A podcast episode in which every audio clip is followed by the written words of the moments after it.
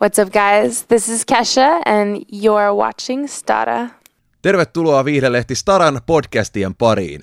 Tällä kertaa otetaan puhelinyhteys Los Angelesiin, jossa American Idol-ohjelmasta pinnalle noussut supertähti Adam Lambert syö parhaillaan aamiaistaan ja odottaa puhelua Suomesta.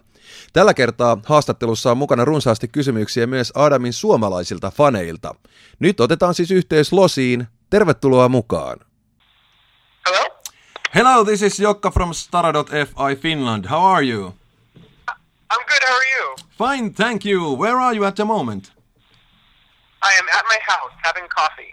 Great. this morning in LA, yeah. We have a big bunch of lovely. questions from our readers. Okay. And uh, the first one is uh, Do you think that you have, uh, have to prove something more because you made your breakthrough in a reality show?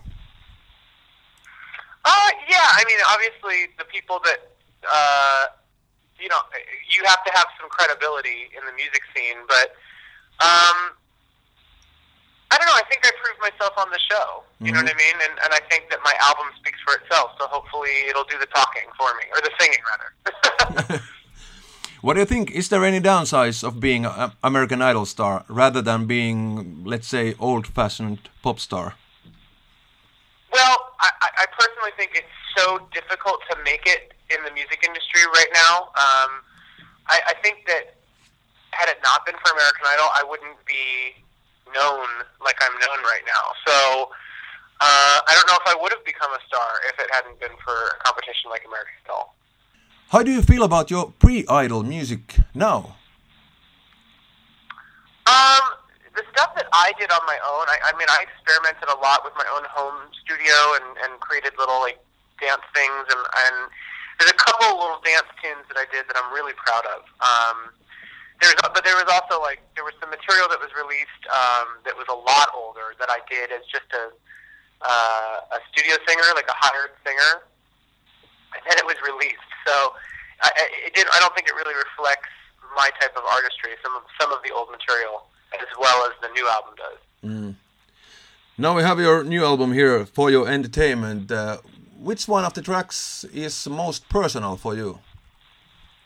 Uh, probably, um, probably Broken Open, which is at the end of the album. Um, I wrote that with uh, Greg Wells, and it's it's a song about being vulnerable enough to show your emotions and to be vul- uh, to be um, comfortable with a lover enough for them to see the good and the bad. Has your song Music Again been influenced by letters you got from your fans?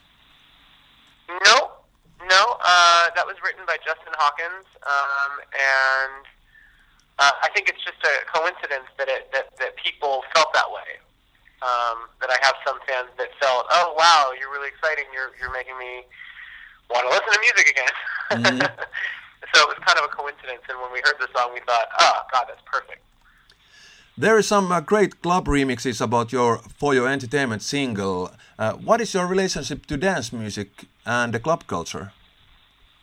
I love dance remixes. I love, I love, love, love. Um, I've, you know, I've been living in Los Angeles for eight years and uh, going to clubs the whole time. I, um, I love nightlife, and so I really was excited to hear these remixes because I think they're going to sound incredible in a club. Red One is doing uh, some some kind of dance music, and uh, you have done a music with Red One. When we can hear those songs? Uh, you know, the, unfortunately, none of the songs made it to the album because of some time constraints. We we started working on some ideas, and then our schedules both got very, very, very busy, and we didn't get to finish them. So I don't know the answer to that question. but I think he's super talented, and I hope to work with him more in the future. Great, great. So, who invented uh, name Glittery Alien Prince from Planet Fierce? Uh, my brother actually said that. Yeah, my brother said that on. He has like a, a blog, um, and he wrote that on one thing, and then the fans just started running with it. I'm calling from uh, Finland, Europe, and uh, I'd like to ask you uh, what kind of role Europe uh, has had in your life. You have been here. I yeah, I was there? Uh, I was there when I was. Uh, I, I did. I, I lived in Germany for six months. Um, when I was, I think, 22, Mhm. and I did a musical called Hair, and it's the one about hippies and peace, love, and rock and roll. You know. Um, and I was really influenced by Europe in the sense that it, it, it, it's so much more liberal than the United States is. Um, people are a little bit more accepting of different lifestyles there. And uh, it was really inspiring to be in a community like that and to see people minding their own business and not judging. What about your European or world tours? Are you coming here to, to perform someday? Definitely. I, I, I'm not quite certain of exactly when, but I'm probably this year I'll be there, and um, I'm so excited. I I think that um, I can't wait to meet European fans of the music. I think there is a qu- quite active uh, Finnish fan group called Finbirds. Have you heard about them? no. I think they are quite active in your website as well, so maybe you, you probably Oh, nice. would like to check them out. Yeah, I will. What do you know about Finland? Do you know anything about us?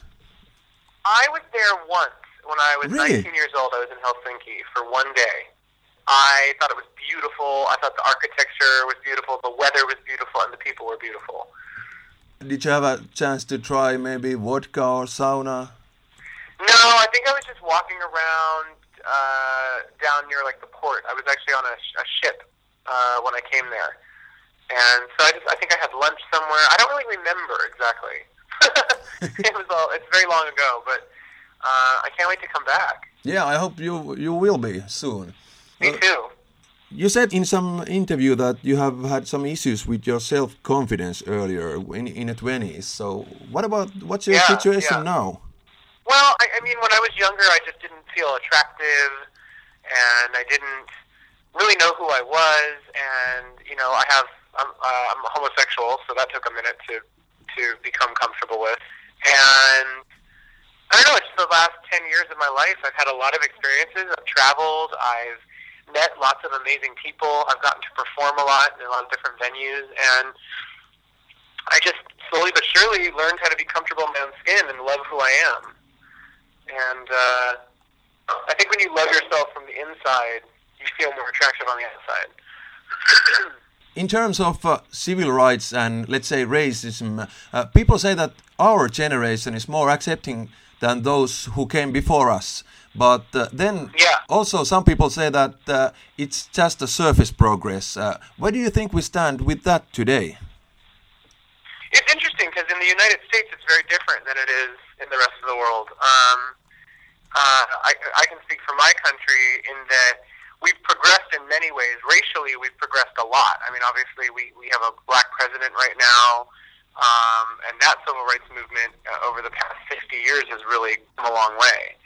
Um, the new civil rights movement in the United States is regarding homosexuality, um, and um, that's you know obviously very personal for me. Um, you know, gay marriage is a big hot issue right now in the United States, and um, I think that I think that eventually we will move forward. But in certain ways, we've moved backwards a little bit. I think in the entertainment industry, in the 70s and even parts of the 80s, for example, there were artists that were very uh, experimental as far as the way they played with gender and uh, uh, um, uh, what's the word I'm looking for? The way they played with um, sexuality and their image and and androgyny. And nowadays, you don't really find, especially a lot of male artists that, that experiment with that. Um, so in a way, we've almost kind of taken a step backwards, and we're almost a little bit, as a country, there's more of a moral um, struggle than there used to be. We all see your your performance in American Music Awards, and, uh, and there was this uh, boy and boy kiss, which uh, made a Uh-huh. terrible mess in uh, in uh, especially in the U.S. What do you think about it now? You know, to me, it's not that big of a deal.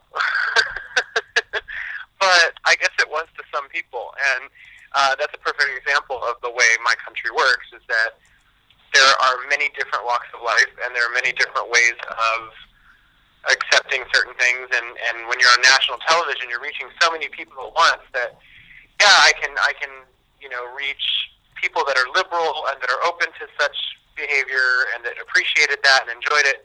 But that television program was also broadcast into the homes of people that that find that Mm. revolting. So it's really a you know it's it's a hit or miss. Um, I always like to say you either love it or you hate it. and in a way, I think that my my type of performing is polarizing. You know, it divides people. But the most important thing is, is it creates conversation. And fortunately, whether they liked it or not, the the activities that happen on the AMAs cause people to talk about it. And I think that's important in pop culture is that you get people thinking about things. What's the worst gossip you have heard about yourself? Um, the one thing that I heard that I didn't think was true is that I was a diva, and they u- they they meant it in a negative way. Because I think that word can be a positive word too. But you know, they were saying that I had a bad attitude toward, um, uh, like production people. You know, when I did my uh, promotional press tour right after American Idol, and that was so untrue. I, I I get along with everybody. I'm I'm a very earth person. I'm friendly. I try to be try to introduce myself to everybody and say thank you. And I consider myself to have good manners and good professionalism. So I was kind of surprised to read that because it couldn't be further from the truth. But I think I think people get. I think when you're confident and you know what you want, you're smart. I think people uh, get threatened by that. If you could get a chance to be a, another person for one day, who would you want to be? Oh. I- You know, I, don't- I don't. I don't think I would want to be anybody else. I think I like being me, and know who I am because I've been with me for the past 20, 27 years. so I, I don't know. I think I'd be scared to be somebody else. I don't know where I would start. Thank you very much, Adam, and see you when you're coming to Finland. I can't wait. It's going to be great.